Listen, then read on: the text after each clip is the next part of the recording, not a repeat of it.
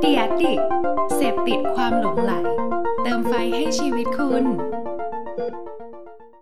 สวัสดีครับ ผมหมีป๋อมสุธรรมธรรมวงศ์ สวัสดีครับ ผมหมีต่อพุทธศักดิ์ตันติสุทธิเวชคุณกำลังฟังมีเรื่องมาเล่า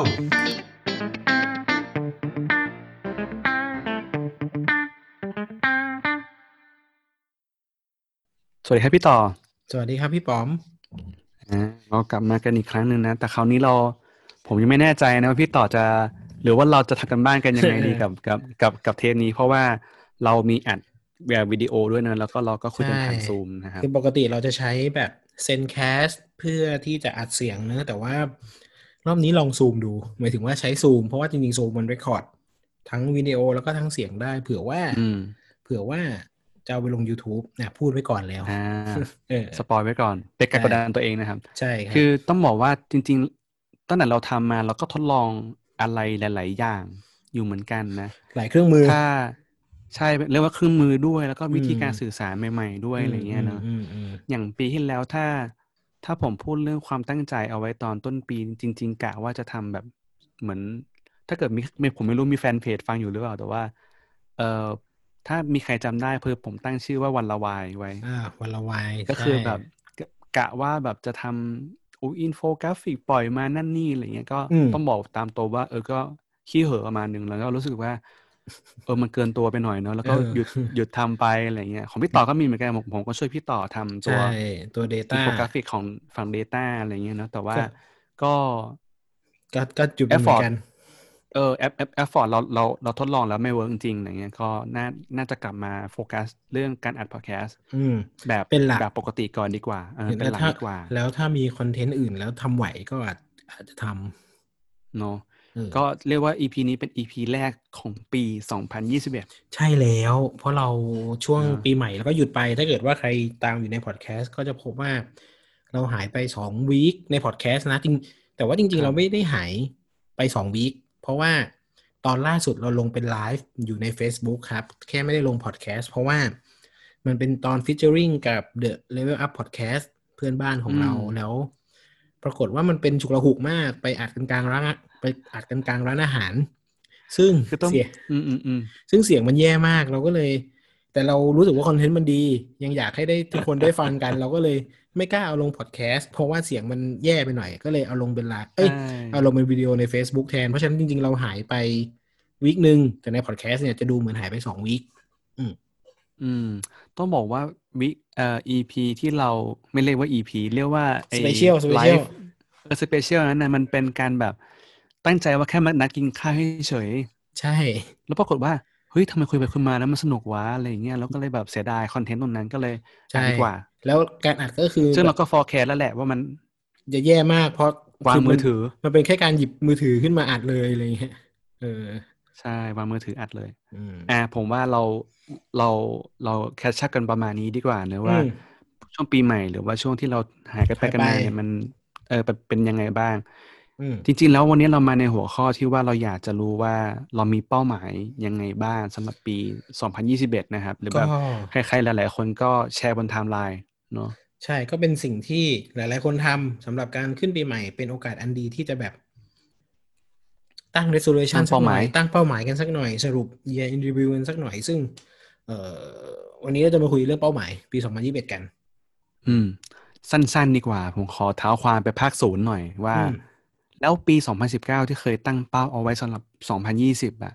อืมของพี่ต่อแล้วก็ของผมเนี่ย มันเป็นอะไรบ้าง อาจจะแบบสั้นๆ สักเรื่องหนึ่งถ้าผมก่อนดีกว่าไหมอ่าผมได้ก่อนดีกว่าได้อ่าได้ได้ คือเนื่องจากว่าของผมเนี่ย ตอน 2019 เนี่ย ผมอะออกออกจากงานบริษัทเก่าอะเนาะก็คือที่ SCB 10X อืมนะครับอืมอืมเพื่อเพื่อมา challenge แล้วก็มาท้าทายทดลองอะไรใหม่ ๆ กับ งานฝั่งที่เป็นบริษัท consult หรือว่า ThoughtWorks ปัจจุบันนี้นะครับอืมอืมเพราะฉะนั้นเป้าหมายสั้นๆของผมอย่างเดียวไม่มีเลยมากเลยคือ การปรับตัวเข้ากับบริษัทใหม่อืมได้อย่างราบลื่นเนาะก็คือมันจะมีเรื่องของความเข้าใจใน way of working แบบใหม่ ๆ ในแบบ consult อะไรเงี้ยนะครับอืมแล้วก็ความเข้าใจ process การทำงานให้ได้มากที่สุดเนาะอืมถ้าถามว่าแล้วเป็นยังไงบ้างล่ะครบหนึ่งปีแล้วอะไรอืเงี้มยต้องบอกกันว่าจริง ๆ แล้วผมกะว่าจะ เขียนบทความนะครับอ่ายอดเขีเยี่ยยนมบทความแต่ว่า ยังไม่ได้ดองนะเล่นยังไม่ได้ดองเพราะยังไม่ได้เริ่มเขียนนะครับ โอเค ไม่เรียกดองแต่เรียกว่าเป็นเป็นเป็นเป็นเป้าหมายอันหนึ่งเดี๋ยวผมอ่าจะเขียนเร็วๆนี้แหละเพราะว่าโอเคเดี๋ยวใกล้จะวันเกิดผมแล้วเดี๋ยวผมเดี๋ยวผมจะลองปล่อยอ่าคิดว่าน่าจะปล่อยวันเกิดผมนั่นแหละนะครับ ก็คือวันที่โอเคสิบสี่มกรานะครับโอเคนี่นี่คุณ commit นะครับ โอเคได้ใช่ใช่ใช่ผมคอมมิตโอเคผม commit ไปแล้วโอเคใช่โอใช่เคก็ เรียกว่าถามว่าเอ่อเป้าหมายในตอนนั้นกับตอนนี้เป็นยังไงบ้าง อืมจริง ๆ เรียกว่าผมอะมันเหมือนอาจจะตอบแบบเห็นแก่ตัวนะ แล้วก็ตอบแบบน่าเกลียดมากคือผมไม่รู้ว่าร้อยเปอร์เซ็นมันหน้าตาเป็นยังไงเว้ยอืมอืมอืมโอเคเออมันเลยบอกไม่ได้เหมือนกันว่าผมมัน progressไปแล้วเป็นไงกี่เปอร์บ้างเซ็นต์อะไรเงี้ยเนอะอืมอืมอืมใช่แต่ว่าถ้าเอาแบบส่วนตัวผมรู้สึกว่าผมผมรู้จักเอ่อ way of working ของที่เนี่ยเยอะขึ้นอืมเจอ เจอรอบลูปอะไรใหม่ ๆ ที่เยอะขึ้นที่มันอืมมันแตกต่างจากการทำงานในอดีตมากขึ้นอืมเรื่องของ stakeholder management เรื่องของการ manage expectation ของลูกค้าอะไรเงี้ยครับไม่ว่าจะเป็นแบบเพนที่เราเจอด้วยตัวเองหรือว่าการตกผลึกระหว่างทางการทำงานอะไรเงี้ยก็อืมก็พบพบมากขึ้น แต่ถามว่ากี่เปอร์เซ็นต์แล้วอาจจะตอบไม่ได้เลยเพราะเราไม่รู้ว่าร้อยเปอร์เซ็นต์มันหน้าตาเป็นยังไงเหมือนกันอืมก็หน้าตาผมประมาณนี้ครับ มาโอเคโยนบอลไปที่พี่ต่อมันดีกว่า พี่ต่อเป็นไงบ้างครับจริงๆผมมีสักคล้ายเรื่องหนึ่งที่อยากแชร์ไหมเออเห็นจริงๆผมคล้ายกัน เพราะว่าปีที่แล้วมันคือปีที่ผม full function ในการทำจริงๆก็ยัง Data อยู่นะครับ เพียงแต่ว่ามันเป็น Data Product แหละหมายถึงว่าต้องมาดู Data Product อืม role จริง ๆ ก็จะเป็น Product Management อือ่ามแต่ว่าคงเล่า detail มากไม่ได้ เพราะว่าภาพมันคงไม่เหมือนกับที่อื่นเท่าไหร่ แต่สิ่งที่ครับเกิดขึ้นก็คือว่า plan พังเพราะโควิดครับหมายถึงว่า plan อืมพอเป็นของใหม่อะที่มันจะเจริญเติบโต เราจะเรียนสิ่งนั้นเราจะทำสิ่งนี้ เราต้องฝึกเรื่องนี้อืมเพื่อให้เราได้เนี่ยปรากฏว่าพอโควิด เนี่ยทุกอย่างมัน มันชะงักหมดเลยคือ Product ที่ผมดูเนี่ย จะก้ากึ่งเป็นเป็น Research and Development ครับหมายถึงว่า เป็นของที่อาจจะยังไม่ได้ทำเงินในปัจจุบัน แต่ว่ามันคือแบบอืมของในอนาคต แต่พอโควิดมาเนี่ย เงินเงินมันก็ต้องหาใช่ไหมเพราะฉะนั้น ก็เลยอืมทวิสอืม ทวิสมามาดูดูงานขายมากขึ้นอืมแต่เป็นก็ก็เป็นอีกเรื่องที่ดีครับ คือปกติเวลาเราทำ Data เนี่ย เราไม่ค่อยได้ไปคุยกับ Business เท่าไหร่ คือเราทำงานของเราให้มันดีที่สุด แล้วก็แล้วก็ Business ก็ทำงานของเขาให้มันดีที่สุด เพียงแต่ว่าพอเป็นโควิดเนี่ยมันต้องคุยกันเยอะเพราะต่างคนต่างตันนะครับหมายถึงว่ามันต้องช่วยกันแล้วอะ่ะ เราก็เลยเข้าใจ Business มากขึ้นเข้าใจ Sales เข้าใจ AM เข้าใจ ทีม Business มากขึ้นว่าอ๋อเขาคิดแบบนี้ เวลาเขาขายเขาขายแบบนี้เขาคุยกับลูกค้าแบบนี้pain ครับ point ของ Product เราคืออะไรอ๋อลูกค้าทำไมไม่ซื้อ ลูกค้าชอบไม่ชอบอะไร มันกลายเป็นวันที่ เออ เราเข้าใจมากขึ้นแม้ว่า แม้ว่า skill หลาย ๆ ด้านเราจะไม่พัฒนาแต่ว่าอย่างน้อย ๆ ด้านด้านที่มันเป็นแบบ business เราว่าเราก็คุยกันมากขึ้นโอเคมันมันยังไม่สุดหรอก เพราะว่าถ้าถ้าสุดแล้วผมก็คงต้องเก่งกว่านี้เพียงแต่ว่า เออมันมันก็รู้ เออมันก็รู้มากขึ้นอะไรอย่างเงี้ยก็อ่าก็ประมาณนั้นในปีที่แล้วคือ ยังไม่สามารถเป็น product management อย่างเต็มตัวได้ แต่ว่าขาที่เป็นลูกค้า ขาที่เป็น user ก็พัฒนาขึ้นอย่างเงี้ยครับ อืม อืมโอเคครับน่าสนใจมากสำหรับปีอืมที่ผ่านมาเนอะก็ใช่ถือว่าจบปีไปแล้วมีเรามีเป้าหมายของต้นปีแล้วก็ถึงปลายปีแล้วก็น่าจะพอจะประเมินได้ประมาณหนึ่งแล้วว่ามันโปรเกรสเป็นยังไงนะอืมมาผมว่าปีนี้กันดีกว่า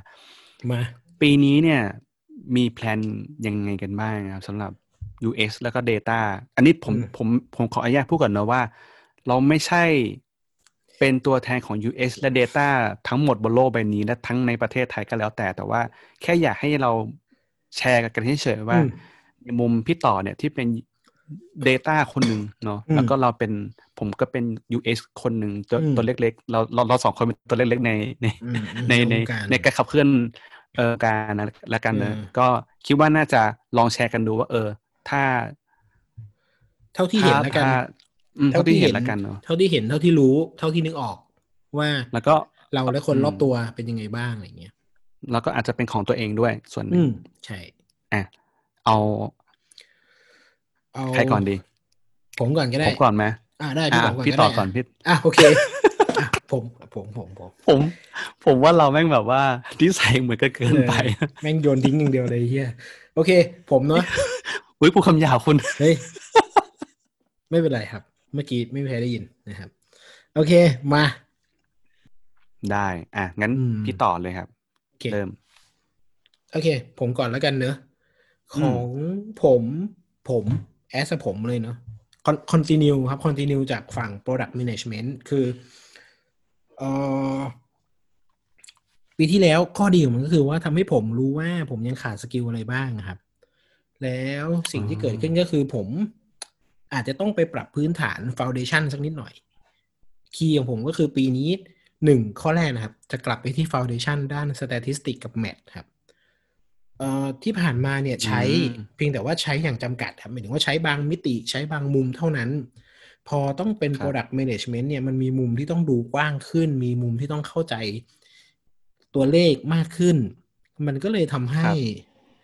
ต้องกลับไปศึกษา foundation ให้เป๊ะครับ ว่าแบบสแตทจะทำยังไงเอ่อตัวแมทตัวแมทเป็นยังไงบ้างคือหลายๆอย่างมันเคยรู้แต่มันลืมไปแล้ว เพราะฉะนั้นก็จะกลับไปทำเรื่องนี้ให้มันให้มันคมขึ้นครับ ให้มันดีขึ้นนะอันนี้เป็นเป้าหมายแรกเลยที่คิดว่าน่าจะเป็นซึ่ง ผมคิดว่านะครับ อันเนี้ยมัน apply to analyst หรือคนทำ Data ได้หลาย ๆ คน คือ เออ เจอหลายคนเหมือนกันที่เรียนแบบเรียนเรียนไวอะครับ แบบเรียนทำนู่นเรียนทำนี่แต่ว่า อยากให้ไม่ลืมกลับไปที่ Foundation ของสแตทและตัวเลขด้วยครับ เพราะว่ามันสำคัญมาก ๆ เอออันนี้ข้อแรกครับที่คิดที่คิดว่าจำเป็นนั่นแหละ ก็พยายามพยายามกลับไปที่พื้นฐานด้วยสำหรับคนที่ครับกำลังทำงานอยู่ด้านนี้หรือว่าเพิ่งเข้ามาทำงานอะไรอย่างเงี้ยครับ อืม อืม ครับ เอ่ออีกข้อหนึ่งอีกข้อหนึ่งคือ อันนี้เป็นตัวผมเองเหมือนกันครับ คือดูเรื่อง financial ครับ costing and value อันนี้คือคีย์แบบสกิลของ product อื management นะมครับเอ่อที่ผ่านมาเวลาทำ product เอ้ยเวลาทำ data เนี่ยเรา เราพอรู้แหละว่าเรา cost เท่าไหร่ แต่เราผมมันไม่ได้หลอกละเอียด ไม่ได้สามารถแบบตีความมันได้ละเอียดนักอะไรอย่างเงี้ยแล้วก็มีคนตีมาครับให้ฝั่ง costing แต่ว่า พอเป็น product management เนี่ยเราต้องเริ่มรู้แล้วว่าสิ่งที่เรากำลังจะทำ cost มันแค่ไหน แล้ว value ที่อืมมันน่าจะเกิดขึ้นมันแค่ไหน อืมอ๋อซึ่งเรื่องนี้ยากยากโคตรๆยากมากเพราะการประประเมิน value มันคือของที่เราคาดเดาในอนาคต แม้ว่ามันจะมีเฟรมว่าโอเค market เป็นยังไง ลูกค้าเป็นยังไง เราคิดว่า pricing จะเป็นเท่าไหร่ market accept จะเท่าไหร่อะไรอย่างเงี้ยเพี่แต่ว่าครับมันก็เป็นของใหม่อยู่ดี จนแบบ ประเมินไม่ง่ายนัก ว่าเราจะลงทุนลงแรงกับสิ่งนี้เท่าไหร่ มันก็เลยเป็นอีก skill หนึ่งที่จะต้องฝึกมากๆครับ ซึ่งอันเนี้ยโอเค คนที่เป็นจูเนียร์ a นาลิสเนี่ยอาจจะไม่จำเป็นครับ ถ้าถามผมนะ ไม่จำเป็น junior เนี่ยมีหน้าที่ลุยให้ตัวเองเก่งให้สุด แต่ถ้าคนที่เริ่มเป็น senior หรือเป็น lead เนี่ยผมว่าเรื่องนี้จำเป็น เรื่องนี้จำเป็นอืมเป็น factor ในการเคาะว่าทีมเราจะทำหรือไม่ทำอะไร เออทำสิ่งนี้มันจะคุ้มหรือเปล่า ซึ่งโอเค ในหลาย ๆ ที่ที่เป็น innovation team เขาอาจจะไม่ได้โฟกัสเรื่องนี้มากนะ เพราะว่า innovation team ก็ก็ go ตามแบบลุยอะไรอย่างนี้เนาะแต่ว่าถ้าเราอยู่ในหลาย ๆ ที่อยู่ในองค์กรหลาย ๆ ที่เรื่องเงินมันก็เป็นเรื่องสำคัญ เพราะฉะนั้น เป็นอีก skill หนึ่งที่ผมว่าว่าดีนะ ถ้าเกิดว่าคน Data ที่เป็นระดับ Management สามารถประเมินอืมสิ่งเหล่านี้ได้ครับ cost and value ว่าว่า อืมสิ่งที่เรากำลังทำมันคุ้มค่าหรือเปล่า มันกำลังจะทำทำกำไรหรือเปล่าอะไรอย่างเงี้ยครับ อืมสองข้อแล้วเนอะข้อข้อสามคือสำหรับผมนะมีผมมีสี่ข้อนะครับ ข้อสามคือ specialize ครับเอ่อถ้าคิดภาพ T skill ก็คือมีอืม foundation foundation มันคือครับแบบ math นู่นนี่นั่นใช่ไหมสำหรับ analyst specialize คือหาสิ่งที่เราเก่งสักเรื่องหนึ่ง ที่แบบบอกคนอื่นได้ว่ากูเก่งเรื่องนี้ อันนี้ไม่ใช่แค่ผม แต่ว่าคิดว่าทุกคนเป็นแบบนั้นได้หมายหมายถึงว่าทุกคนควรทุกคนน่าจะเป็นอย่างนั้นหมายถึงต่อให้เป็นน้องๆ analyst รุ่นใหม่ก็ตามนะความหมายคือ Data ส่วนใหญ่ทำเป็นตั้งแต่ต้นจนจบ ครับ ตั้งแต่ collect process serve insight เพียงแต่ว่าถ้าเราบอกว่า เฮ้ย ในทั้งหมดเราทำได้ แต่เราเก่ง visualization โคตรๆเลย เราทำให้มันสวยได้โคตรๆเลย เราสร้าง impact จาก visualization ได้ มันจะเกิด recognition จากเพื่อนๆ จากทีมจากคนข้างนอกว่า เอ้ย คนนี้เก่งเรื่องนี้ แล้วเราก็มีเราเราก็จะมี value ในด้านนั้น อืม หรือฉันเก่ง process มากๆ ฉันเก่ง programming มากๆ ฉันเก่ง engineer มาก data engineer มากๆ เก่ง database มากๆ อะไรเงี้ย หมายถึงว่า ถ้าถ้าเกิดว่าเรามีพื้นฐานที่ที่โอเคแล้วสามารถทำงานได้แล้วเนี่ย จะต้องเริ่มครับหา ทีสกิลของตัวเองแล้วว่าฉฉฉันจะเป็นคนที่โดดเด่นทางด้านไหนนะอะไรเงี้ยผมผมยังคิดว่าเรื่องนี้สำคัญแม้ว่า โอเค มันมันจะมีคนที่เป็น generalist เนอะแบบไปถึงว่าอืมเป็นเป็นสายนั้นแต่ว่า เออสำหรับงาน Data ผมว่าเรา generalist ยากเหมือนกันนะ เพราะว่ามันมีหลายขามากๆ คุณต้องเป็นคนที่มีพลังมากจริงๆ คุณถึงจะเป็น generalist แบบเติมฐานทีไปเรื่อยๆ จนโคตรใหญ่อะหมายถึงว่าแบบขอขออืม ฟิตมาขอกๆเลยไม่อยากอยากอยากลองถามเพิ่มเติมนิดนึงว่าถ้าเกิดสมมุติว่าอย่างตอนเนี้ยอย่างอย่างพี่ตอบผมไม่แน่ใจว่าพี่ตอบมี specialist อะไรที่เล็งๆเอาไว้ไหมครับ ผมใช่ไหมฮะ โอเคเออของผมเนี่ยเอ่อ specialist มันดูไม่ค่อย specialist แต่ว่ามันเป็นเรื่องสำคัญเหมือนกัน คือ ผมคือจุดแข็งผมเนี่ยเป็นคนที่แบบมี knowledge backup เยอะ ไม่เอ่ออมพูดพูดยังไงดี เอ่อที่บริษัทเป็นทำงานเกี่ยวกับโซเชียลมีเดียเนอะทีมที่คล่องแคล่วส่วนใหญ่จะเป็น marketing ครับ แล้วด้วยประสบการณ์ที่เคยทำเอเจนซี่มา ประสบการณ์ที่เคยทำ marketing มาอย่างเงี้ยมันก็เลยมี back ทางด้านนี้เยอะ แล้วก็พอมาเติมกับกับกับเอ่อของ Data อย่างเงี้ยมันก็เลยเป็นคนที่ connect the dot ได้ บวกบวกกับอ่าบวกกับ บวกกับผมเป็นคน ถ้าเคยทำ Strength Finder กันใช่ไหมฮะ ถ้าใครไม่รู้จักนะครับ Strength Finder คือ หนังสือหรือคู่มือของ Gallup ที่แบบให้หาจุดแข็งของตัวเองนะครับ ครับ เออจุดแข็งของผมมีมีห้าข้อปกติทำมันมาจะออกมาห้าข้อเนอะอืมเออผมว่าจำได้แค่สี่ข้อแรกคือ achiever คือทำให้มันสำเร็จเป็นสายแบบอ่าลุยให้มันเสร็จ อีกสามข้อครับใกล้ใกล้เคียงกันมากครับ คือ input learner แล้วก็ intellectual หมายถึงว่า เป็นคนชอบอ่านชอบเก็บ แล้วก็ชอบสอน เพราะฉะนั้นไอ้อืมจุดแข็งสามข้อเนี้ยมันก็เลยกลายเป็นว่าผมเป็นคนที่ เชื่อมโยงสิ่งต่างๆ ได้ดีอะไรเงี้ยเพราะฉะนั้นมันก็เลยกลายเป็นว่าผมพอที่จะ create value ใหม่ ๆ ได้จากการมองเห็นสิ่งนั้นแล้วเอามาเติมให้กับของเติมให้กับงานอะไรเงี้ยเออออืมเป็น business ซะมากกว่าอะไรเงี้ยครับสำหรับผมนะ เพราะว่าถ้าอืมคือเรื่องอื่นถ้าเทียบคนอื่นเนี่ยผมไม่เก่งเลย น้องๆเก่งกว่าเยอะครับอืมแต่ว่าอืม เวลาน้องอยากได้ไอเดียด้าน business อะไรเงี้ยก็ก็ก็คิดว่าผมช่วยได้นะอะไรเงี้ยอืมก็น่าจะเป็นเรื่องอ่านเกม business ให้ให้แตกฉานมากขึ้นอะไรประมาณนี้ป่ะครับ ลงลึกมากขึ้น อืม อืม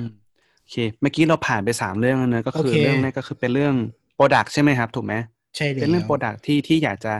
ลงดีเทลมันมากขึ้นเพราะว่าพี่ต่อไปติดเอ่อติดแก็บอะไรบางอย่างจากช่วงโควิดปีที่ผ่านมาเนอะอืมแล้วก็เรื่องที่สองเป็นเรื่องของ finance เป็นเรื่องของ costing เรื่องเงินอะไรประมาณนี้นะครับ แล้วก็เรื่องที่สามเป็นเรื่องของ specialist เนาะใช่เรื่องที่สี่เป็นเรื่องอะไรครับพี่ต่อเออผมคิดว่าในปีนี้นะครับอืมสิ่งที่คนเริ่มมองหาคือ ต้องไม่ใช่แค่เก่งละแต่ต้องแอพพลาย สิ่งเหล่านั้นให้กับ business ให้ได้อะอืม โดเมนต้องต้องเข้มข้นมากๆครับเอิ่มผมไปเจอโพสต์ของน้องบอลบอลบอลที่แต่ก่อนอยู่ real estate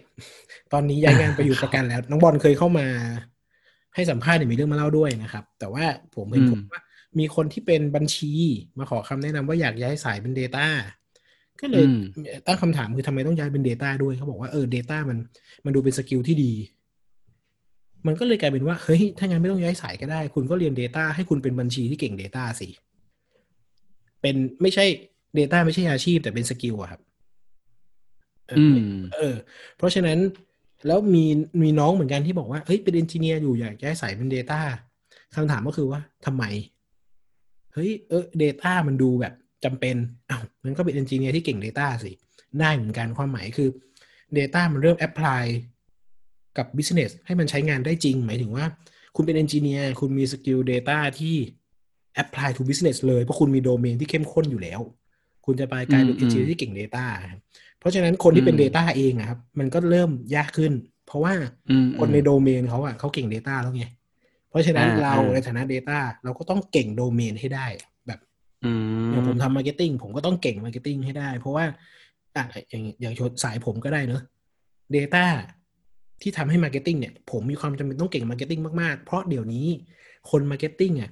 ก็โคตรเก่ง Data เลย อืม เออ เป็น marketing ที่เก่ง Data เขาบอกว่าสกิล Data เนี่ยสำหรับ marketing นะจะถูก equip ภายในสองปีเท่านั้น แบบคน Data เนี่ยเอ้ยคน marketing จะสามารถเทรน Data ได้เองละแล้วผมอือะมใช่ไหมเพราะฉะนั้นอืจมริงๆอะ หลังจากนี้ไปตั้งแต่ปีเป็นต้นไปเนี่ยคน Data จะต้องแบบ apply ของตัวเองให้แบบเข้าสู่โดเมนให้ได้ให้มันเกิด real case ให้มันเกิด use case จริง ๆ ให้ได้อืมถ้าเก่งอย่างเดียวโดยที่ไม่สามารถมองเห็นว่าสิ่งที่เราเก่งมันประยุกต์ใช้ได้ยังไงเนี่ย ผมว่าก็ยากเหมือนกันที่จะแบบครับเหนื่อยเหนื่อยเอออะไรเงี้ยอืมอืมเออประมาณคือจริงนั้นๆต้องบอกอย่างหนึ่งว่า เรากำลังพูดอยู่ในเทอมของ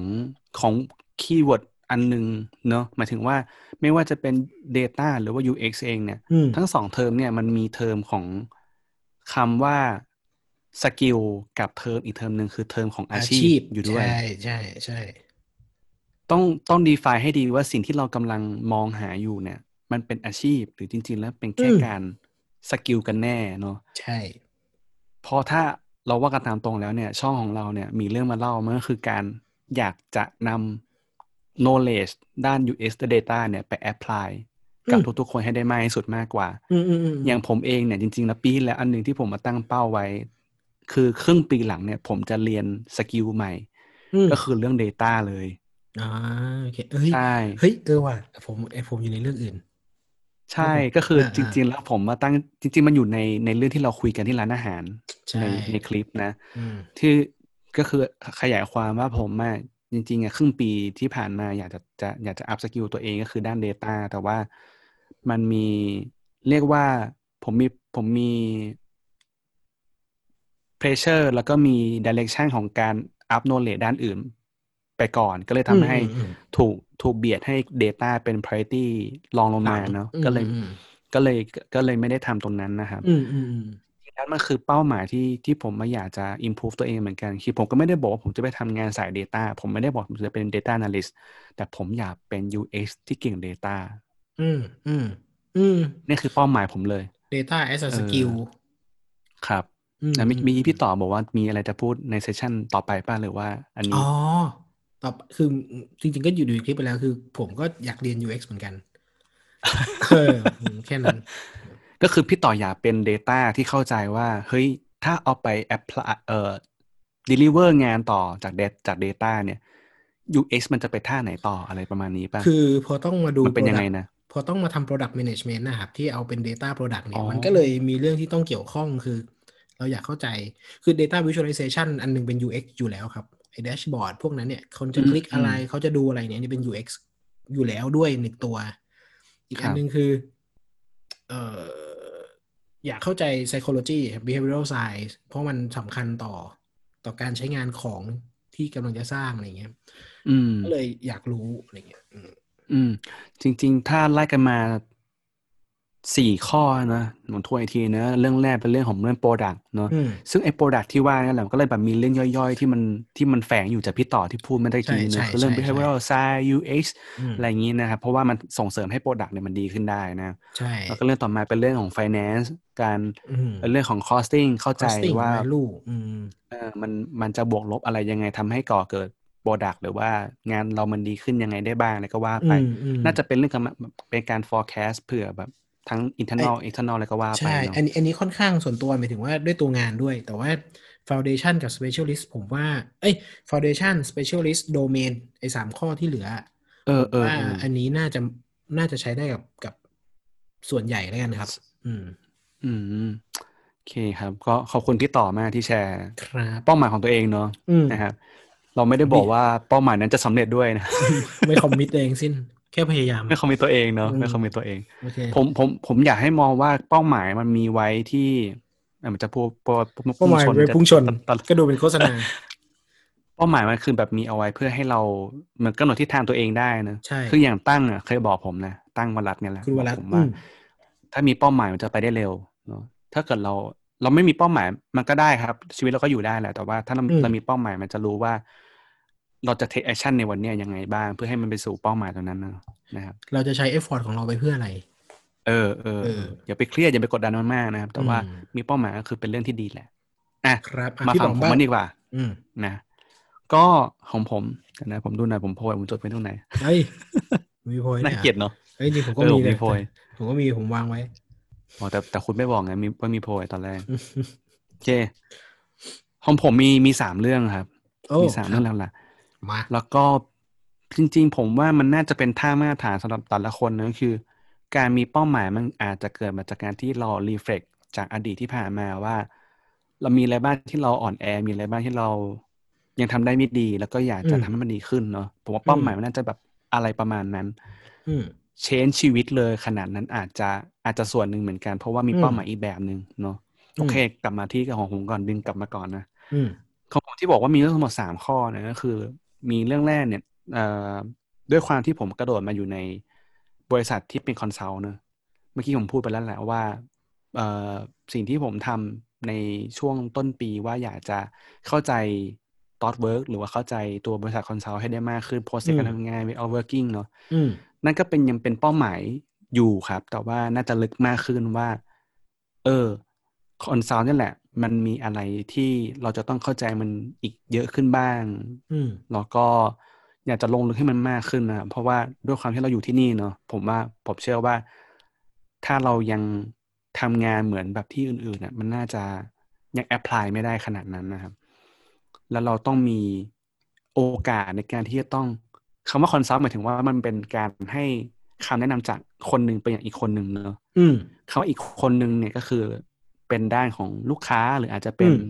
เพื่อนร่วมงานของลูกค้าก็ได้อะไรเงี้ยอืมคือหมายถึงว่าบริษัทผมในยเวลาทำงานเนี่ยคือ การเข้าไปนั่งกับลูกค้านั่งทำงานด้วยกันเลย สมมุติอืมพี่ต่อเป็น UX ผมเป็นอืม UX เรานั่งข้างกันเลยทำงานด้วยกันอืมแต่พี่ต่อเป็น UX ของลูกค้านะอืมแล้วผมก็เข้าใจอาจจะแบบโยนบอลซึ่งกันและกันว่า เออ ถ้าเกิดงานชิ้นนี้จะเกิดขึ้นยังไง จะต้องใช้ใช้วิธีไหนบ้างประสบการณ์ที่ผ่านมาเคยเจออะไรบ้างอะไรเงี้ยอืมก็จะเป็นการโยนบอลซึ่งกันและกันอืมพอมีคำว่ามีคำว่าคำว่าลูกค้าปุ๊บเนี่ยสิ่งที่สองสิ่งที่สองที่ผมตั้งใจอยากจะ improve ก็คือเรื่องของ stakeholder management เนี่ยแหละ ก็คือการ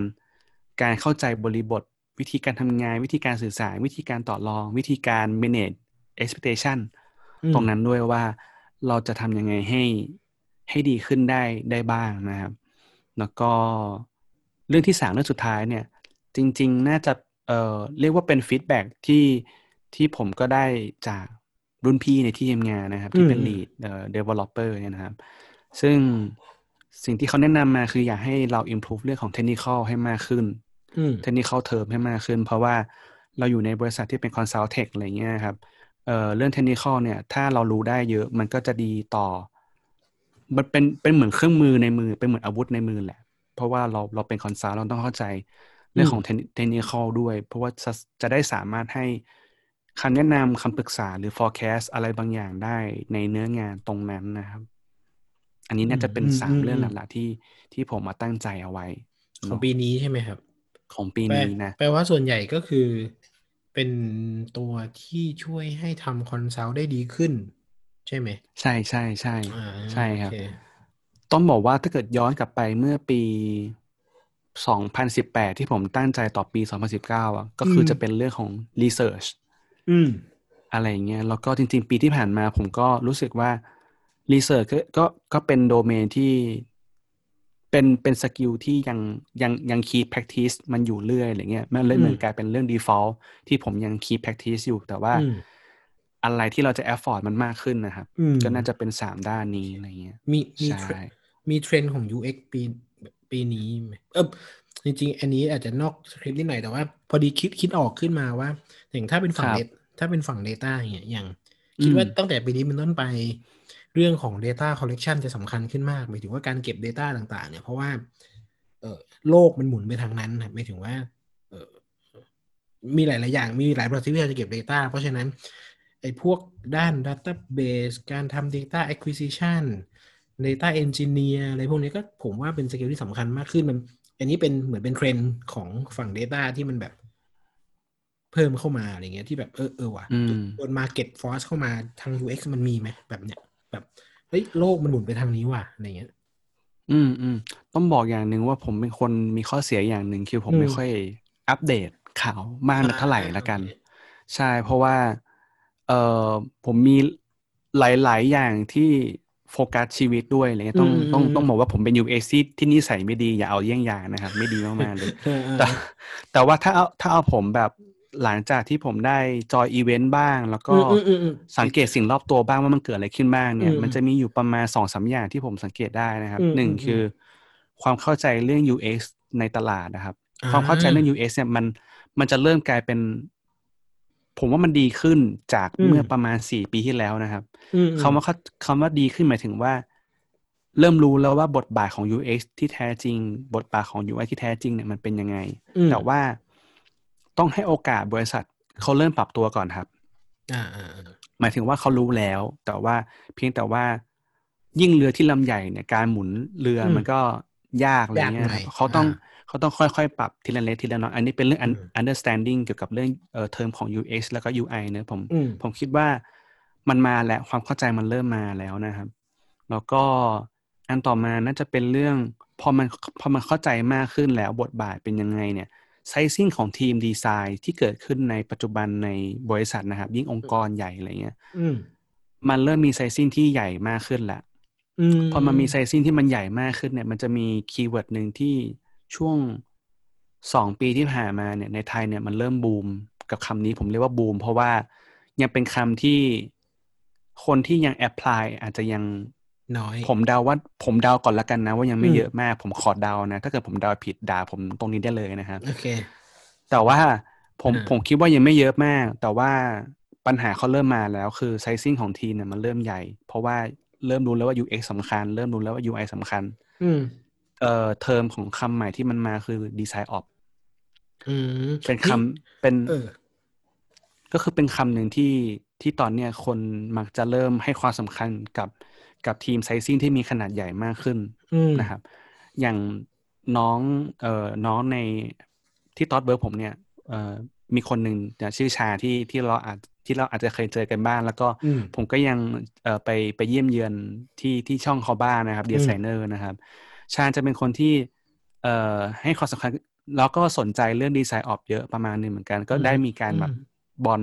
โยนโยนคุยกันอยู่เหมือนกันบ้างว่า เออ มีแนวคิดยังไง มีวิธีจัดการยังไง หรือแบบว่าเห็นอะไรบ้างในปัจจุบันนี้อะไรเงี้ยอืมผมก็ว่าผมผมคิดว่าคำว่าดีไซน์ออกก็น่าจะเป็นอีกอืมเทรนด์หนึ่งที่ที่คนจะเริ่มให้ความสำคัญ แล้วก็อืมอาจจะเกิดการทดลองอะไรบางอย่างในช่วงในช่วงปีสองปีต่อจากนี้เรื่อยอืมได้อีกนะครับ แบบว่าลองแบ่งทีมแบบนี้ไหมลองดูโอเคว่าการสื่อสารระหว่างทีมเป็นแบบนี้ไหม อันนี้ก็จะเป็นอืมเรื่องดีไซน์ออกบวก Data ออกไปด้วยครับ น่าน่าน่าจะเป็นอ่าเรื่องสำคัญขึ้นเหมือนกันอืมแค่นี้บวกแค่นี้อืมผมว่าคำว่าออกเนี่ยเดี๋ยวต่อไปมันก็จะเริ่มละลายกลายเป็น skill อีกทีหนึ่งเหมือนกัน เพราะว่าเออมันมันมันคือการทำให้เห็นก่อน แล้วค่อยสร้าง mindset ใส่เข้าไปว่าอืมไอ้คำว่าออกจริง ๆ แล้วมันคือ mindset นะ มันเป็น skill นะ มันไม่ใช่วิธีการทำงานแล้วนะอะไรอย่างเงี้ยเดี๋ยวมันจะพอมันเริ่ม flow ก็จะกลายเป็นแบบเหมือนกลายเป็นทักษะหนึ่งไปเรียบร้อยอะไรเงี้ยจริง ๆ อย่าง UX ก็อย่างที่พี่ต่อบอกมันอาจจะเป็น อีกทักษะหนึ่งไม่ใช่อาชีพหนึ่งแล้ว ในอนาคตอืมอืมเนาะก็ของผมน่าจะเป็นสามเรื่องนี้เรื่อง consult โอเคเรื่อง stakeholder management แล้วก็เรื่อง technical นะครับ โอเค โอเค เมื่อกี้เราฟังตัวแผนการไม่สิ เรียกว่าไอเทมเป้าหมายหลัก ๆ เลยใช่ที่เราอยากจะอยากจะตั้งใจว่าปี 2021 เนี่ย เราอยากจะทำอะไรกันบ้างนะ แล้วก็คิดว่าน่าจะมีผู้ฟังบางคนเนี่ย รู้สึกว่าเฮ้ย เป้าหมายของพี่ต่อและพี่ป๋อมเนี่ย เหมือนกับที่ผมตั้งใจไว้เลยนะอืมแต่ว่าแผนการเนี่ยอาจจะยังไม่ชัดเจนอะไรเงี้ยอยากลองฟังสักหน่อยว่าแผนการของพี่ต่อพี่ป๋อมเนี่ยเป็นยังไงบ้าง ลองฟังอ่าของพี่ต่อสักหน่อยโอเคดีกว่าเอาบอกก่อนว่ามันยากนะจริงๆแล้ว เพราะว่าถ้าใช่ทุกใช่ถ้าทุกอย่างทำตามแผนได้ คงไม่มีใครมาบ่นเรื่อง New Year Resolution ที่มันไม่สำเร็จ โอเค เอ่อเอาเรื่องเอาเรื่อง skill เนอะจริงๆจริงๆของที่ผมตั้งไว้มันจะมีสองอย่างคือ knowledge กับ skill knowledge เนี่ยมันได้มาด้วยการเรียน ผมก็เลยเรียนออนเอ่อตั้งคอร์สเรียนออนไลน์ไว้ครับ แล้วก็ skill มาจากการ practice ทีนี้พอ list ออกมาแล้วอะ ก็ที่เหลือมันคือการ prioritize สิ่งที่ต้องทำเพราะว่าเวลามีจำกัด ผมก็เอาเวลาผมมาตั้ง ว่าทำได้เท่าไหร่ครับแล้วก็เอามาทำ prioritize คือสำคัญเร่งด่วนสำคัญไม่เร่งด่วน ไม่สำคัญเร่งด่วน ไม่สำคัญไม่เร่งด่วนก็เอาออกเนี่ยครับพอเสร็จปุ๊บมันอืมมันเหมือนอืมเอาหินก้อนเหมือนที่เขาบอกกันที่เอาหินก้อนใหญ่ลงใส่ลงโถก่อน เพราะว่ามันสำคัญที่สุดอะไรอย่างเงี้ยหลังจากนั้นก็ อืมเออพยายาม set effort ตัวเองให้กับเรื่องนั้น เช่นเออผมผมเป็นคนถนัดพวก time time boxing ครับ คือแบบล็อกเวลาว่าตัวเองจะทำอะไรตอนไหน เออโอ้เออซึ่งซึ่งเรื่องเรียนผมก็จะตั้งไว้ตอนเช้า ยิ่งโควิด ยิ่งดีครับโควิด คือ ผมจะมีเวลาว่างตอนเช้าเยอะขึ้นเพราะว่าแต่ก่อนต้องขับรถไปทำงานใช่ไหมครับอืมไม่ต้องแล้ว ผมมีเวลาว่างตอนเช้าประมาณชั่วโมงกว่าๆคือก็จะมีบางวันที่ทะเลถลายแหละนั่งดู YouTube ก่อนที่จะแต่ว่าเออพยายามที่จะบอกว่าโอเค ชั่วโมงหนึ่งชั่วโมงหนึ่งก่อนเข้างานที่จะนั่งนั่งเรียนสิ่งที่สำคัญแต่ว่าผมจะตัวผมเองเป็นคนขี้เบื่อครับ ก็จะไม่ได้นั่งเรียนอย่างเดียว เรื่องเดียวทั้งชั่วโมงก็จะเรียนเรียนเรื่องที่สำคัญประมาณแบบ บทหนึ่งบทใหญ่หรือสองบทใหญ่ให้ได้สักสิบห้ายี่คสิรับบนาที แล้วค่อยๆ เปลี่ยนเป็นเรื่องอื่น เพราะว่าผมขี้เบื่อ เออ ก็จะสลับอืมเรียน ก็จะเป็นประมาณนี้ครับคือคืออย่างปีที่แล้วอะถ้าใครเคยฟังผมพูดอะผมก็จะเป็นคนที่เรียนคอร์สออนไลน์ไม่จบเลยสักคอร์สเดียว สมัครเยอะมาก แต่ว่าปีนี้ก็ตั้งใจว่า จะเรียนให้มันจบคอร์สที่มันสำคัญ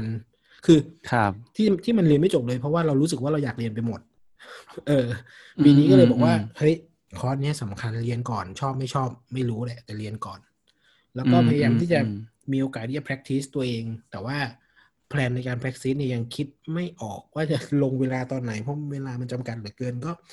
แต่ก็เนี่ยครับ ก็คือล็อกเวลาไว้ แล้วก็ทำในสิ่งที่สำคัญก่อน นี่คือแผนผมนะอ่าอืมอันนี้ก็เป็นเหมือน execution นี่ว่าเรียกว่าเป็นแบบวิธีที่จะทำให้เป้าหมายนั้นมันสำเร็จอะยังไงได้บ้างอืมแต่อาจจะยังไม่ได้ถึงกับ breakdown เนอะว่าแบบอย่างโอ้ จันทร์อังคารพุธมันจะขนาดนั้นอืมอะไรคงไม่ใช่ขนาดนั้นเรียกว่าใช่ตั้งเงี้ยหลวมๆก่อนใช่ผมผมผมก็แอบคิดเหมือนกันนะว่าถ้าเกิดเรา fix specific มากๆเนี่ยมันอาจจะแบบเหมือนเขาเรียกว่าเครียดกดดันจนแบบเห็นว่าเราพอเราทำไม่ได้ปุ๊บเนี่ยมันจะเริ่มท้อหรือเปล่ามันแบบยากเกินไปหรือเปล่า อันนี้ก็ไม่แน่ใจเหมือนกันผนะมว่าเป็นสไตล์มีคนรู้จักคือคุณกิ๊ง Punch Up ครับ เมื่อเมื่อประมาณอืมสองปีก่อนเขาลง time boxing แบบละเอียดมากๆโอ้ แต่ก็ตัวเขาเองอะทำได้ แต่มันมีหลายเรื่องเหมือนกันที่เขาต้อง sync กับคนอื่นแล้ว แล้วมันเป็น pressure ที่มันมันทำไม่ได้อะเออสุดท้ายเออคุณกิ๊งก็ยังมี time boxing อยู่นะ แต่ว่าอาจจะหลวมขึ้นอะไรเงี้ยอืม อืมก็ต้องเรียกว่าแต่ละคนมีวิธีการเรียนรู้แล้วก็พัฒนาตัวเองแตกต่างกันผมเนาะรู้สึกว่าครับสิ่งสำคัญที่สุดคือต้องหาสไตล์ตัวเองให้เจอด้วย อันนี้จริง อันนี้จริงอืมอันนี้จริงครับ เห็นด้วย โอเค ลองโยนอะบอลกลับมาที่ผมบ้างอ่านะของพี่ป๋อมา คือของผมอะเมื่อกี้จริง ๆ อาจจะพูดเหมือนแก้ตัวนะ แต่ว่า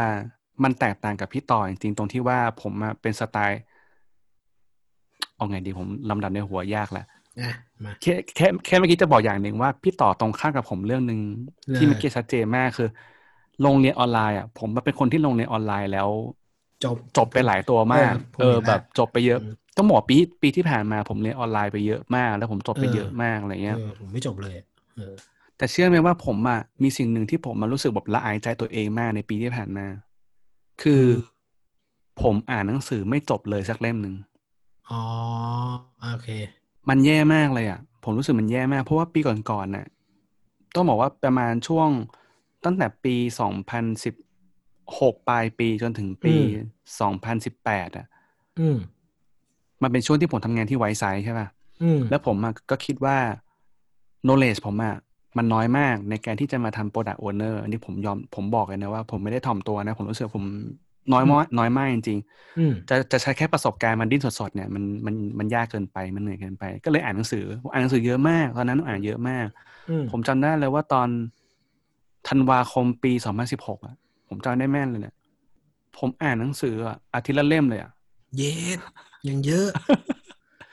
เยอะมากเลยนะ จนถึงฟิตประมาณเดือนกุมภาผมเบรกลงเพราะว่างาน Product Owner มันเข้มข้นมากขึ้นอืมแล้วก็เริ่มกระจายไปเป็นแบบสองเดือนเล่มสามเดือนเล่ม คือมันยังได้อ่านนะมันยังได้อ่านนะอืมจนมาปีสองพันสิบเก้าอะ ผมอ่านน้อยลง แต่ยังเพสประมาณเดิมคือประมาณแบบสองสามเดือนเล่ม ต้องบอกว่าผมไม่คนอ่านหนังสือไม่เก่งนะ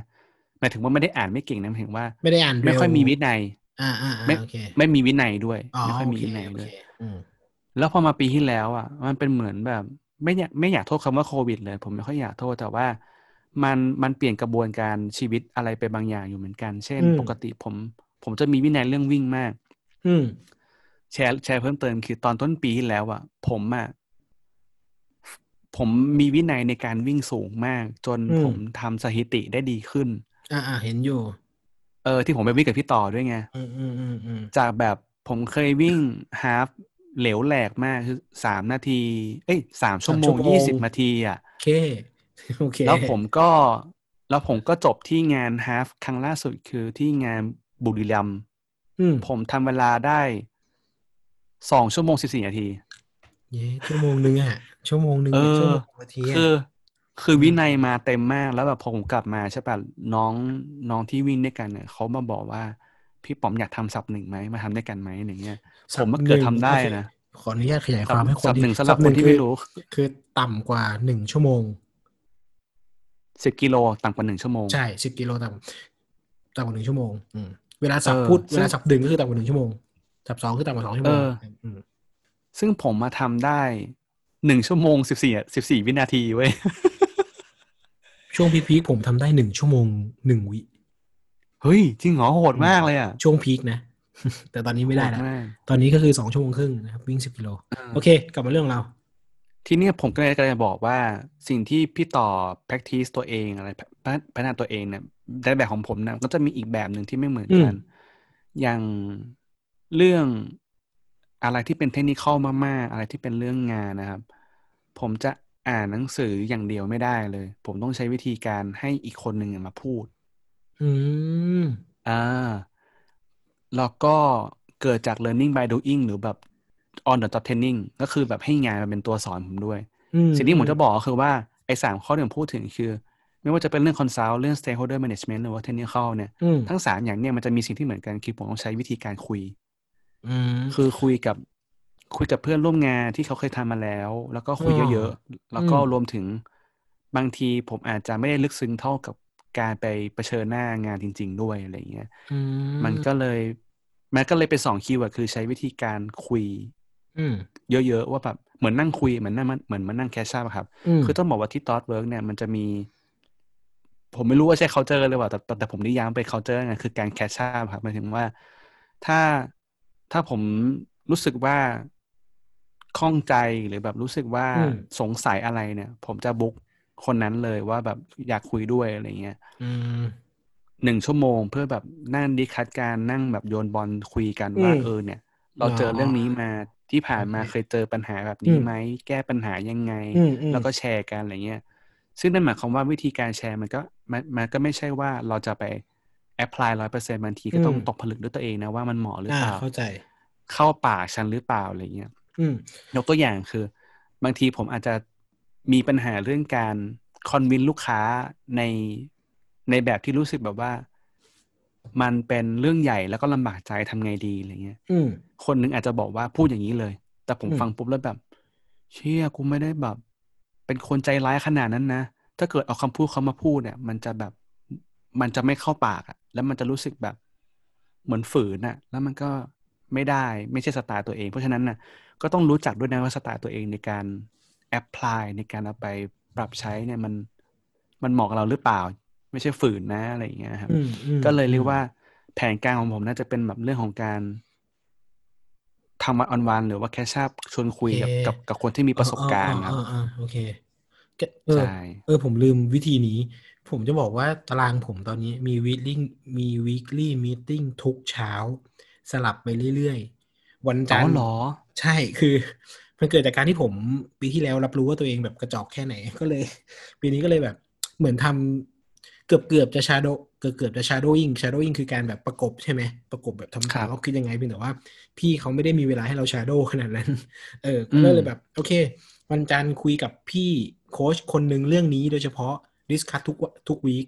เอาเอาการบ้านไปทำนู่นนี่นั่น วันอังคารคุยเรื่องนี้ วันพุธคุยเรื่องนี้ ไปเรื่อยๆคอรับอย่างเงี้ยเออมันก็ก็คล้าย ๆกันคือ ก็ต้องก็ต้องเริ่มให้คนสอนเหมือนกัน เพราะว่าบางทีเรียนด้วยตัวเองอาจจะไม่มีอย่างเช่น costing กับ value เนี่ยมันเป็นเรื่องที่เรียนกันเรียนเองไม่ได้อะมันต้องมีคนอืมมาแบบอืมคนมีคนมาไกด์หน่อยอะไรเงี้ย อืมครับอะไรอย่างเงี้ยก็นะถ้าแชร์เพิ่มเติมคืออย่างปีที่แล้วเนี่ยงาน UX Conference นะครับ มี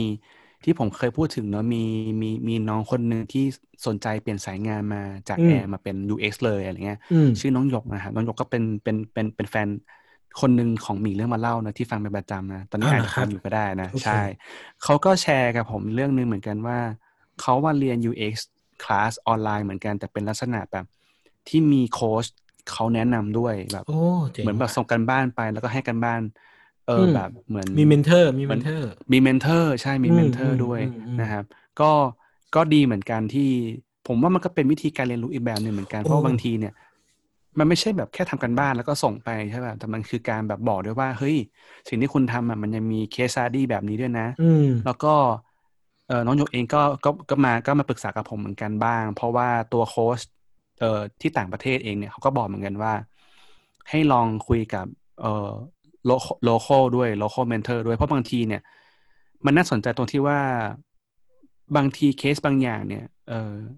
ในในในพื้นที่เราเองเนี่ยมันอาจจะเป็นโอเคอีกแบบหนึ่งก็ได้เข้าใจอาจจะไม่เหเข้ามืใจอนกันก็ได้เข้าใจอืมครับอืมอืมเออการมี mentor ก็เป็นเรื่องสำคัญนะครับอืมใช่ครับอืมก็อันนี้ก็น่าจะเป็นลักษณะของแผนการแล้วก็เป้าหมายวิธีขกาอรงเราสองคนอืมในปีนี้นะที่คิดว่าอืม น่าจะสามารถไปแอพพลายได้นะผมผมผมแค่เดาเอาเองก่อนละกันนะพี่ต่อคงเดาเองเหมือนกันนะว่า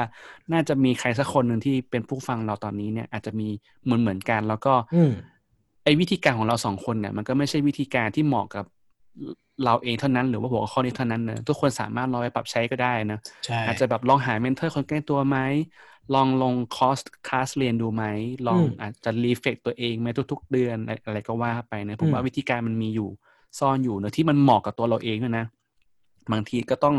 ทดลองทำแล้วก็ลอง reflect ดูว่ามันเหมาะกับฉันไหมลองทำนะลองเรียนลองลงมือดู ถ้าเกิด อืมเอาหาวิธีที่เราชอบอะ เป็นหลักครับอืมพี่ต่อมี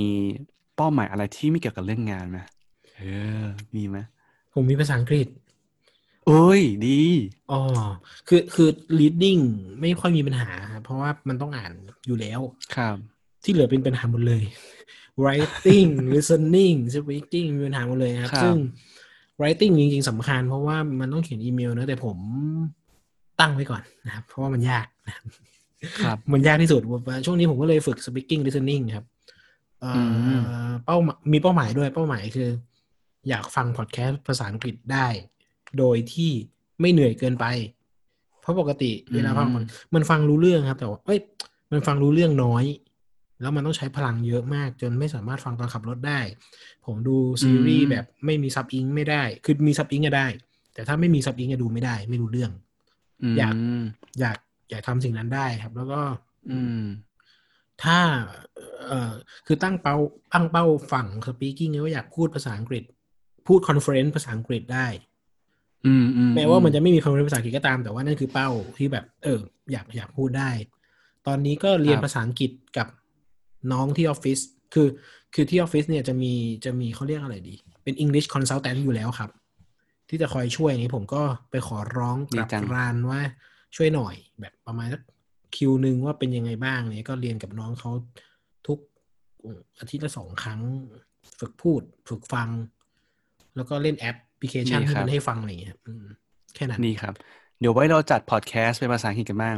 นะครับเออปีหน้าเลยนะครับ อืมคือผมมาเอ่อ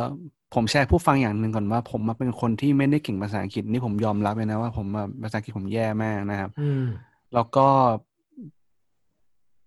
จริง ๆ ไม่ได้ถ่อมตัวแล้วกัน บางคนอาจจะฟังแล้วแบบมึงถ่อมตัวปะวะมึงอยู่บริษัทต่างชาตินี่อะไรเงี้ยเนาะแต่ว่าต้องบอกอย่างหนึ่งว่าถ้าเกิดเทียบกับคนที่อายุรุ่นรุ่นเดียวกัน แล้วก็ทำงานอ๋อเก่งๆแล้วเนี่ยเนาะเขาก็เก่งอืมภาษาอังกฤษกันมากนะผมว่าพี่ต่อน่าจะมีมุมที่คล้ายๆผมอยู่ แต่ว่าก็ด้วยความจับพลัดจับผลูนะผมมาอยู่ในบริษัทที่เป็นเป็นอืมต่างชาติ แล้วก็มีชาวต่างชาติอยู่ในบริษัทอืมเยอะมากเงี้ยอืมมันกลายเป็นว่าปีที่ผ่านมาผมถูก force ให้ใช้ภาษาอังกฤษอ๋อเยอะกว่าอ๋อปกติอ๋อที่ผ่านอ๋อมาเยอะมากด้วย environment แล้วก็อืมบวกกับผมอะเอ่อสอนหนังสือ UX สอนในมหาลัยที่เป็นเอ่ออินเตอร์อีกด้วยผมก็เลยได้ใช้ภาษาอังกฤษเพิ่มขึ้นด้วยโอเคโอเคใช่อืมผมเลยจะบอกพี่ต่อแล้วก็บอกหลาย ๆ คนที่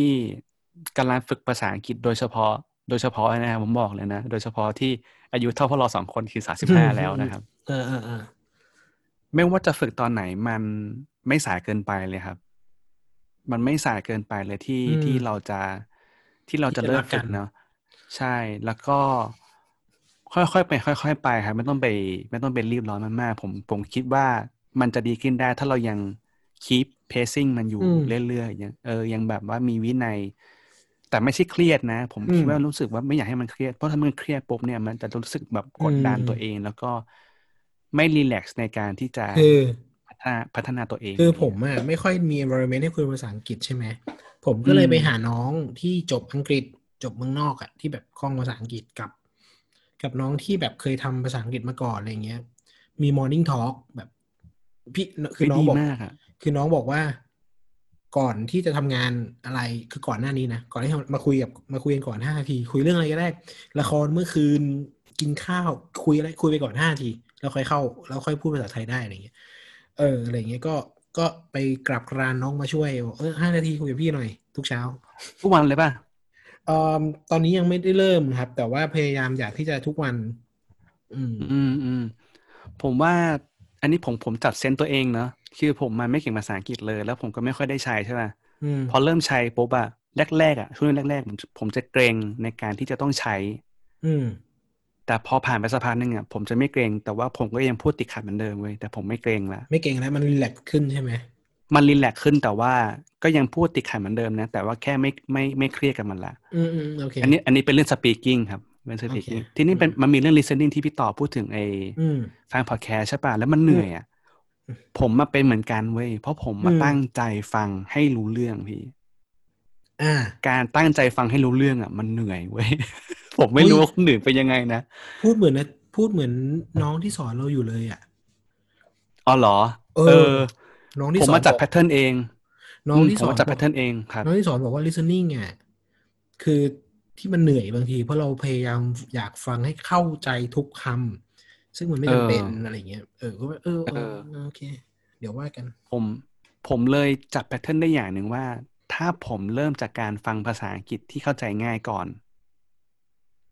ผมจะสนุกกับมันในการฟังอืมแล้วค่อยๆ หา accent คนที่พูดแล้วเราเริ่มต้องใช้พลังในการฟังมากขึ้นอ่าอ่าผมว่ามันน่าจะมีอะไรแบบเหมือนเอ่อ ความยากในการฟังอยู่อะใช่มัน่าจะมีใช่อยู่อย่างอย่างอย่างอย่างสอบวัดระดับมันก็จะแบบมีมีเหมือนกันใช่ไหมแบบยากง่ายอะไรเงี้ยเออผมว่าพี่พี่ต่ออาจจะลองแบบประมาณนี้ก็ได้อืมแต่ว่าการที่เราเหนื่อยเพราะว่าเราตั้งใจฟังพี่ผมมาเป็นอืมผมเลยจับ pattern เจอว่าอ๋อกูพยายามอืมฟัง แต่พอพอหลังๆอะอะไรฟังไม่รู้เรื่องอะช่างแม่งกูไม่รู้เรื่องจริงๆนี่หว่าข้ามไปก่อนแล้วกันอะไรเงี้ยเออเออตอนนี้เจอแอปเออแอปหนึ่งที่ช่วยเรื่องนี้ได้ครับ คือมันจะมีเลเวลการฟังแบบ beginner intermediate อะไรอย่างเงี้ยอืมแล้วเข้าไป beginner มันจะให้ฟังแล้วก็หลังจากนั้นอะ มันจะแบบให้ให้กดไปอีกอันหนึ่งให้ให้เราเรียงคำที่เขาพูดตะกี้ว่าแบบเขาพูดว่าอะไรนะอะไรเงี้ยก็สนุกดีซึ่งอืมพอเริ่ม beginner มันก็มันก็ง่าย แบบเออเออฟังรู้เรื่องนะอะไรอย่างเงี้ยครับดีอืมครับโอเคครับพี่ปอมบ้างเอาใจช่วยพี่ต่อนะครับ เรื่องภาษาอังกฤษได้ผมขอบคุณผมครับเชียร์ผมเชียร์มีอะไรก็คุยกันได้ครับขอบคุณครับ ดูเราคุยกันสดๆกันกันกันสดๆตอนตอนหน้างานเลยนะเหมือนคุยกันเองอืมของผม เอ่อจริง ๆ ไม่ได้เกี่ยวกับเรื่องสายงานเลย ผมกระโดดแบบขั้นสุดเลยคือ ต้องบอกว่า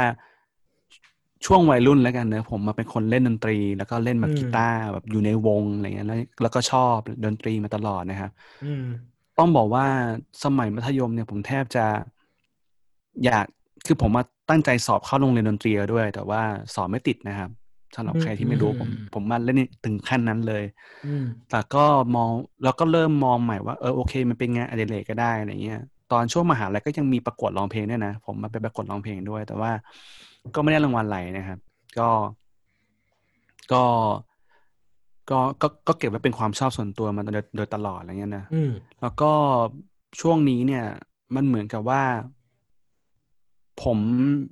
มีซ้อมดนตรีเมื่อปีที่แล้ว แล้วอืมปรากฏว่าผมไปลงดีเทลอะไรบางอย่าง ในการเล่นดนตรีตรงนั้นเนี่ย ผมอืมรู้สึกว่ามันมีความ มันมีความละมุนละไมในการละเมียดของอืมของการเล่นดนตรีซ่อนอยู่ตรงนั้นอะไรเงี้ยผมรู้สึกว่า เฮ้ยมันมันมันเหมือนเป็นภาพย้อนตอนตอนสมัยเราวัยรุ่นว่าอยากทำอะไรที่ที่เราชอบที่เราแบบเรารักดนตรีอะไรอย่างเงี้ย ทฤษฎีอาจจะไม่ได้เก่งมากเพราะเราไม่ได้ทำมันบ่อยๆ เหมือนเหมือนผู้ภาษาอังกฤษเนอะผมไม่ได้อืมเล่นกับมันบ่อยๆ ตลอดเวลาอะไรเงี้ยก็เลยคิดว่าปีนี้น่าจะเป็นปีที่ผมน่ะอยากจะมาตั้งใจทำเพลงครับ โอ้ใช่เพลงแต่ไว้ไม่รู้ว่ามันจะสุดขนาดไหน แต่คิดว่าน่าได้ไม่ฟังในไม่ไม่ใช่ว่า Spotify วันที่สามสิบเอ็ดธันวาแล้วผมจะค่อยปล่อยเพลงนะ แต่ว่าอ่าคิดว่าน่าจะค่อยๆ เริ่มทำเพลงอ่าเรื่อยๆ ใช่ อย่างตอนนี้เนี่ยเออล่าสุดอะผมเพิ่ง ลองใช้ก็คือผมใช้กระดาษแบนก่อนนั่นแหละ แล้วก็แล้วก็เอมสร้างคอร์ดสร้างเครื่องดนตรีอะไรเงี้ยในอืมในในกระดาษแบน follow อ่าตามเพลง ต้นอืมฉบับก่อน ลองดูก่อนเพื่อแบบลองเครื่องมือเครื่องไม้ดูก่อนอะไรเงี้ยก็คือจบเพลงแล้ว แต่แบบฟังปุ๊บแล้วแบบเหมือนแบบเด็กจบใหม่ทำเพลงเลยอะไรเงี้ยก็เลยอ่าอ่าไม่ใช่โอเคเรียกเรียกว่าแบบเหมือนเด็กหัดทำโปรแกรมอ่าเลยอ่าอ่าอ่าโอเคใช่ก็อืมน่าจะยังอยู่ในช่วงเริ่มค่อย ๆ พัฒนา ตรงนี้อยู่อะครับอ่ารอรอประมาณบายนี้แบบซองบายสุธรรมธรรมวงศ์นะครับเนาะก็อ่าเผื่อใครไม่รู้นะไอไอไอจิงเกิลเนี่ยผมก็ตั้งใจทำนะใช่แล้วทำบน jingle กระดาษนี้แบนนะครับซิงเกิลนี้พี่บอมทำนะครับ เออ ก็ตั้งใจทำประมาณหนึ่งนะก็อืมลองดูครับว่าปลายปีหรือว่าต้นปีหน้า เราจะเอากลับมารีเฟกกันอีกทีหนึ่งว่าเป็นยังไงบ้างเนาะอืมดีไหมรอก็สำหรับ EP นี้เนาะก็เป็นเรื่องของการตั้งเป้าหมายนะครับ ว่าอืมเราอยากจะตั้งเป้าหมายเอมไปทางไหน อยากจะทำอะไรและแผนการคร่าวๆเป็นยังไงนะผมเชื่อว่า EP เนี้ยน่าน่าจะทำให้ อย่างน้อยสักคนสองคนแล้วกันนะ ผมเชื่อว่าน่าจะลองไปตกผลึกดูว่าอืมจะสร้างเป้าหมายและแอพพลายยังไงได้บ้างนะครับ ไม่ต้องมาลอกตามเราแล้วผมเชื่อผมเชื่อว่าแต่ละคนน่าจะมีสูตรของตัวเองใช่มีความเหมาะสมของตัวเองซ่อนอยู่เนาะใช่แล้ว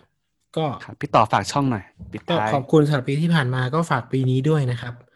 ไม่รู้เหมือนกันว่าเราจะทำอะไรเพิ่มเติมหรือเห็นอะไรใหม่ๆไหมแต่ก็หวังว่าจะมีนะครับเออก็รอติดตามกันได้นะครับ เราจะยังลงมาทุก week เหมือนเดิม ถ้าไม่มีอุบัติเหตุที่มันร้ายแรงจริงๆนะครับ จะพยายามมาให้ได้ทุก week แล้วก็ feedback กันได้นะครับ ชอบไม่ชอบอย่างไรบ้างอยากฟังเรื่องอะไร ก็ขออนุญาตฝาก